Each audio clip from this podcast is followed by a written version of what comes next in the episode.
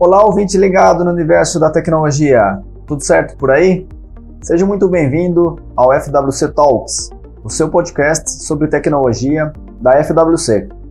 Eu sou o Rodrigo Arruda e aqui no FWC Talks iremos bater um bate-papo sobre os principais temas do mercado de TI com a presença de diversos convidados.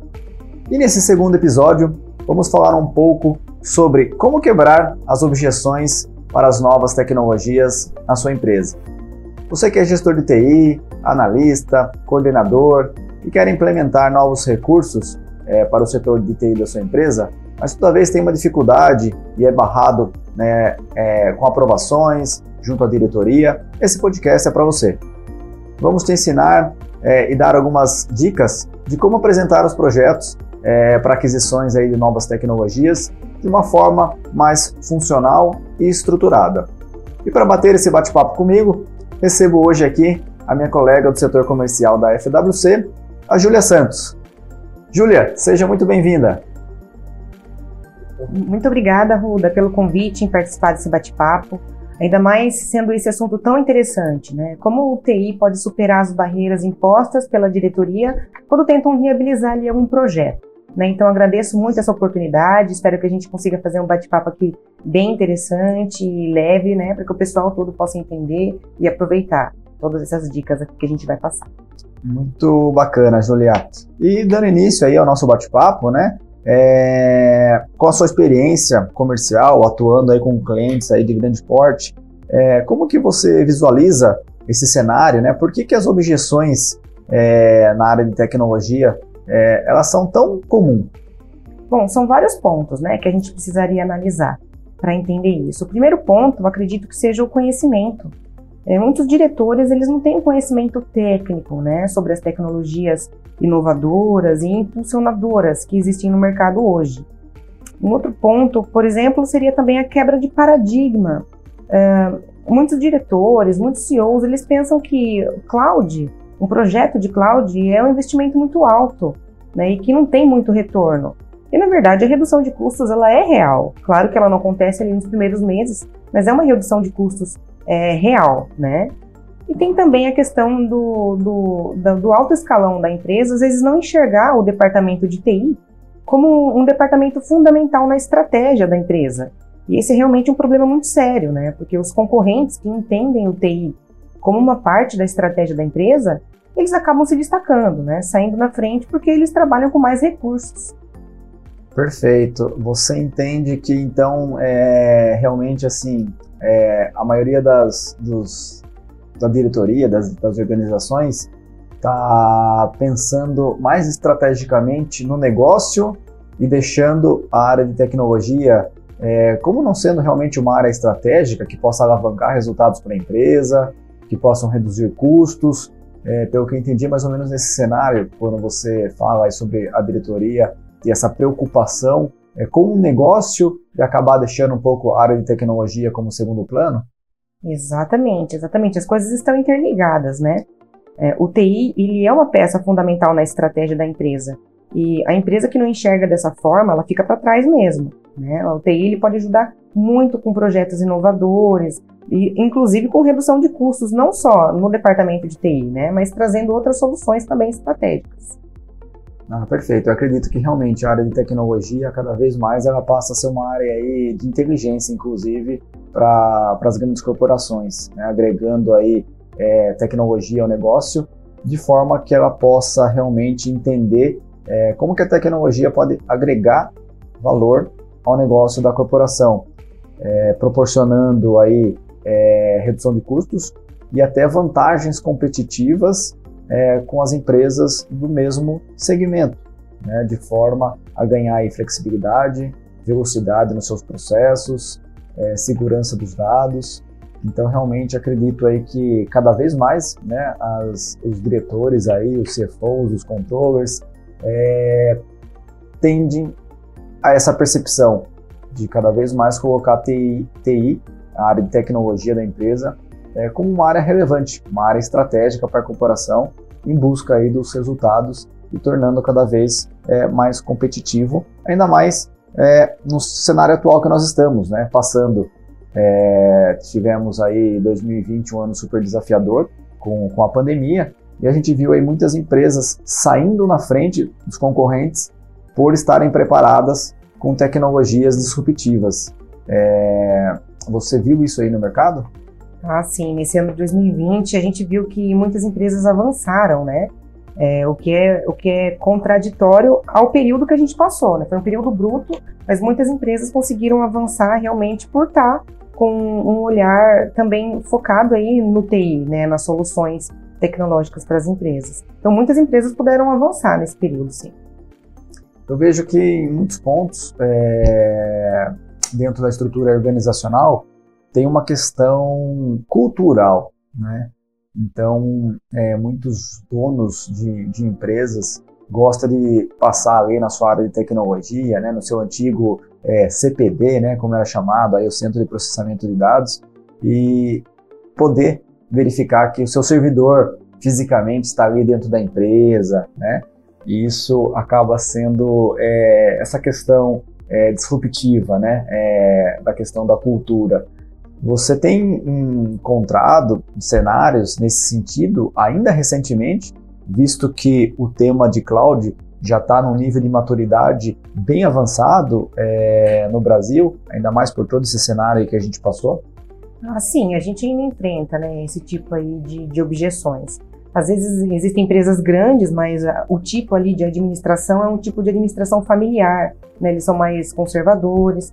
Então, realmente, para que a gente possa é, entrar né, com, com projetos de clouds em empresas como essa, a gente precisa primeiro realmente quebrar o paradigma e fazer eles entenderem também que um projeto desses não, não entra como concorrente dos seus funcionários, né? Não significa que a partir de um projeto desses você precisaria mandar todo mundo embora e tudo mais. Na verdade, pode existir ali uma realocação, né, das pessoas de TI e fazendo com que as pessoas trabalhem com mais foco mesmo uh, no core business da empresa, né? Então, faz todo sentido, sim. Às vezes a gente tem que quebrar o paradigma por uma questão cultural das empresas.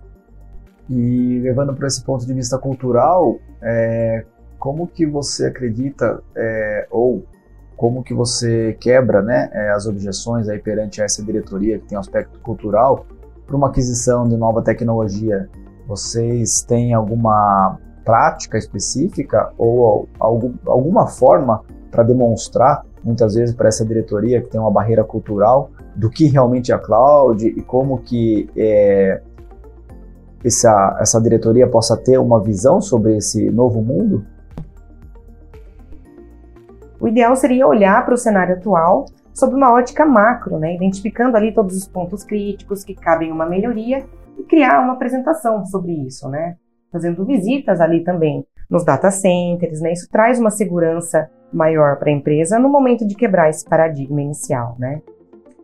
O cliente, quando você encontra essa barreira, vocês é, têm essa prática de estar tá, muitas vezes levando esse cliente conhecer o que é né, uma infraestrutura de data center, é, qual a tecnologia que tem por trás, justamente para quebrar essa, essa objeção na questão cultural, quando muitas vezes o dono da empresa gosta de ver o servidor ali dentro de casa?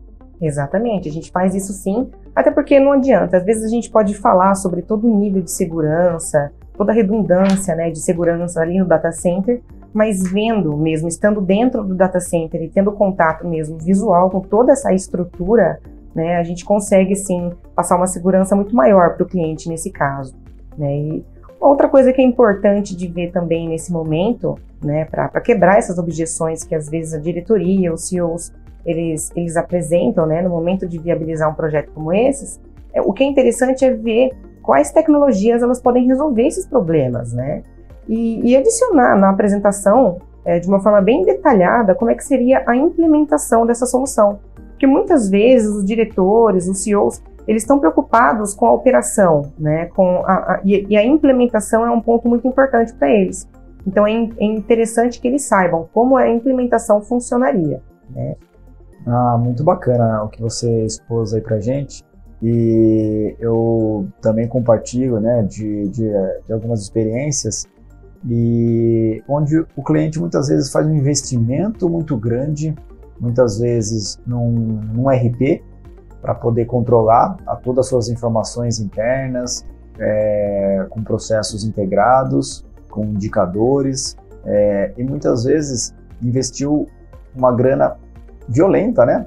É, porque realmente a aquisição do ERP não é um, um processo é, tão simples de se fazer, no aspecto de tempo, recurso e principalmente de investimento. Mas o que eu vejo é que muitas vezes, no momento de se optar é, um local específico para estar tá colocando o coração da sua empresa, né, que são os dados e o seu RP, muitas vezes os decisores acabam pecando nesse ponto.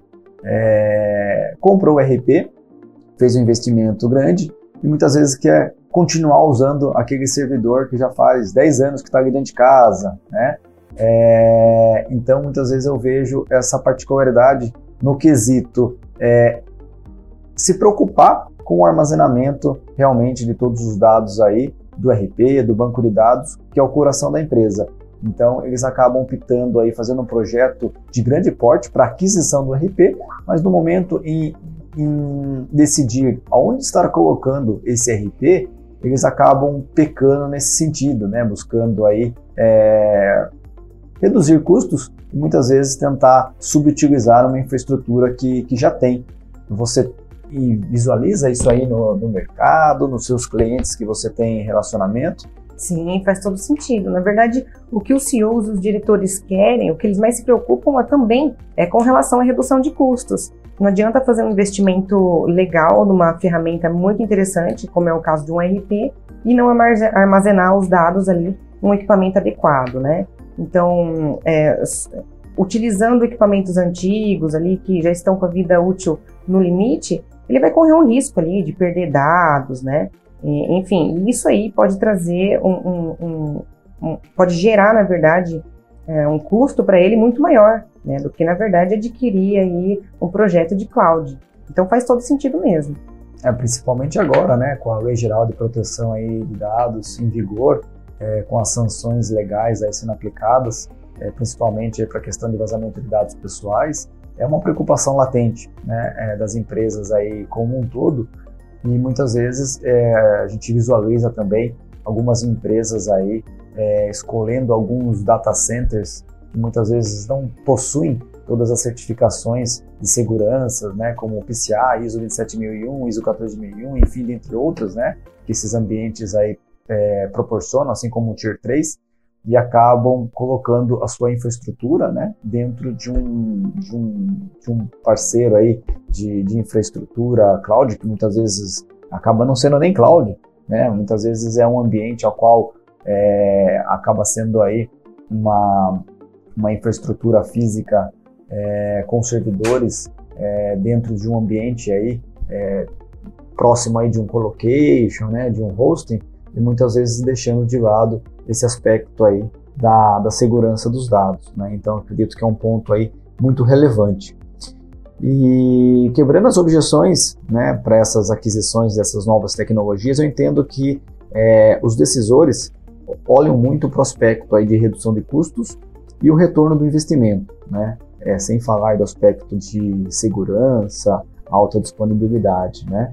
Como que você poderia dar as dicas é, para quem está nos ouvindo, né, os gestores, analistas de TI, que enxergam essa necessidade, essa dor dentro de casa e está levando isso é, para sua diretoria de forma a conseguir demonstrar que isso vai agregar valor para a empresa? É, o importante é eles começarem esse estudo né, encontrando um, um provedor, um parceiro que tenha especialização, né, que, que possa atender essa demanda de cloud gerenciada, mas que tenha expertise nisso, né, e principalmente no mercado nacional também. Dessa forma, eles evitam até a variação do dólar, que é algo que tem pego muitas empresas né, que, que, que acabam é, ficando refém aí dessa variação cambial. Ainda mais agora, né, o dólar aí cada vez mais batendo na casa aí próximo aí dos seis reais. Eu acredito que muitas empresas tiveram aí a, o, o aumento né, de um custo significativo para aqueles que já consomem aí uma infraestrutura cloud fora do Brasil e que é afetado pela variação cambial, é, fazendo com que a sua despesa é, no aspecto ali de tecnologia é, dobrasse ou até mesmo triplicasse né, da noite para o dia, basicamente é, sem aquisição de novas tecnologias, né, mantendo-se o mesmo escopo. Exatamente. Eu me lembro até de um caso que foi realmente um caso de sucesso aqui na FWC, tanto com relação à solução técnica, que foi extremamente aderente, porque a gente pôde resolver o problema de flexibilidade de acesso ao RP né, da empresa, elevamos também muito o nível de segurança dos dados e, e além disso, essa empresa, quando ela migrou o seu ambiente para cloud, ela conseguiu uma alta redução de custos né, na área de TI.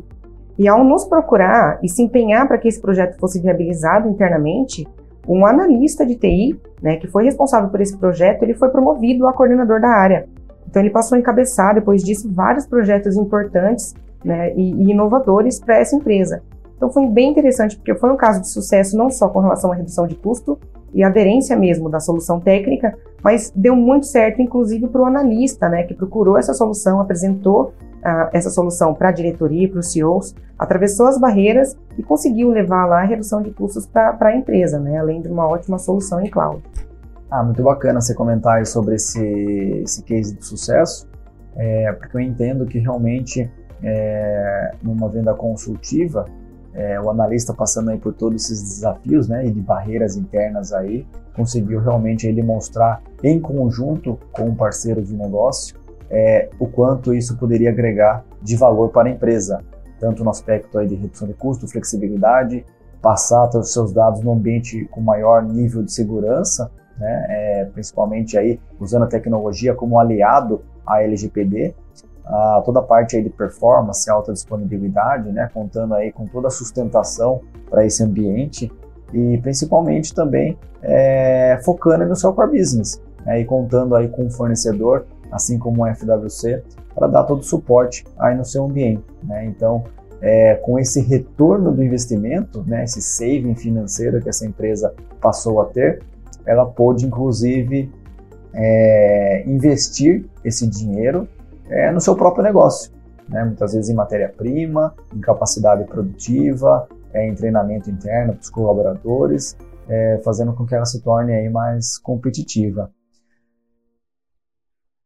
Muito bom, Júlio. Eu acho que realmente nesse contexto aí é, é, conseguimos aí passar de forma aí bem, bem simples, né, estruturada, as principais maneiras, né, de estar estruturando um projeto aí dentro de casa, contando com o apoio aí de um parceiro que tem esse know-how e propriedade de forma a ajudar a competitividade das empresas. E a gente entende que realmente a cloud aí ela já faz parte da vida das empresas, né? É, ela já é uma tendência muito forte. Quem está dentro da cloud realmente não quer sair por todos os benefícios que ela proporciona, e quem está fora realmente está procurando entrar, ainda mais nesse momento que nós estamos. Continue ligado nas redes sociais da FWC para conferir a nossa próxima edição. Já estamos preparando mais um conteúdo cheio de novidades sobre o universo da tecnologia para você. Muito obrigado e até o próximo FWC Talks. Um abraço, muito obrigado, Juliana. Obrigada, tchau, tchau.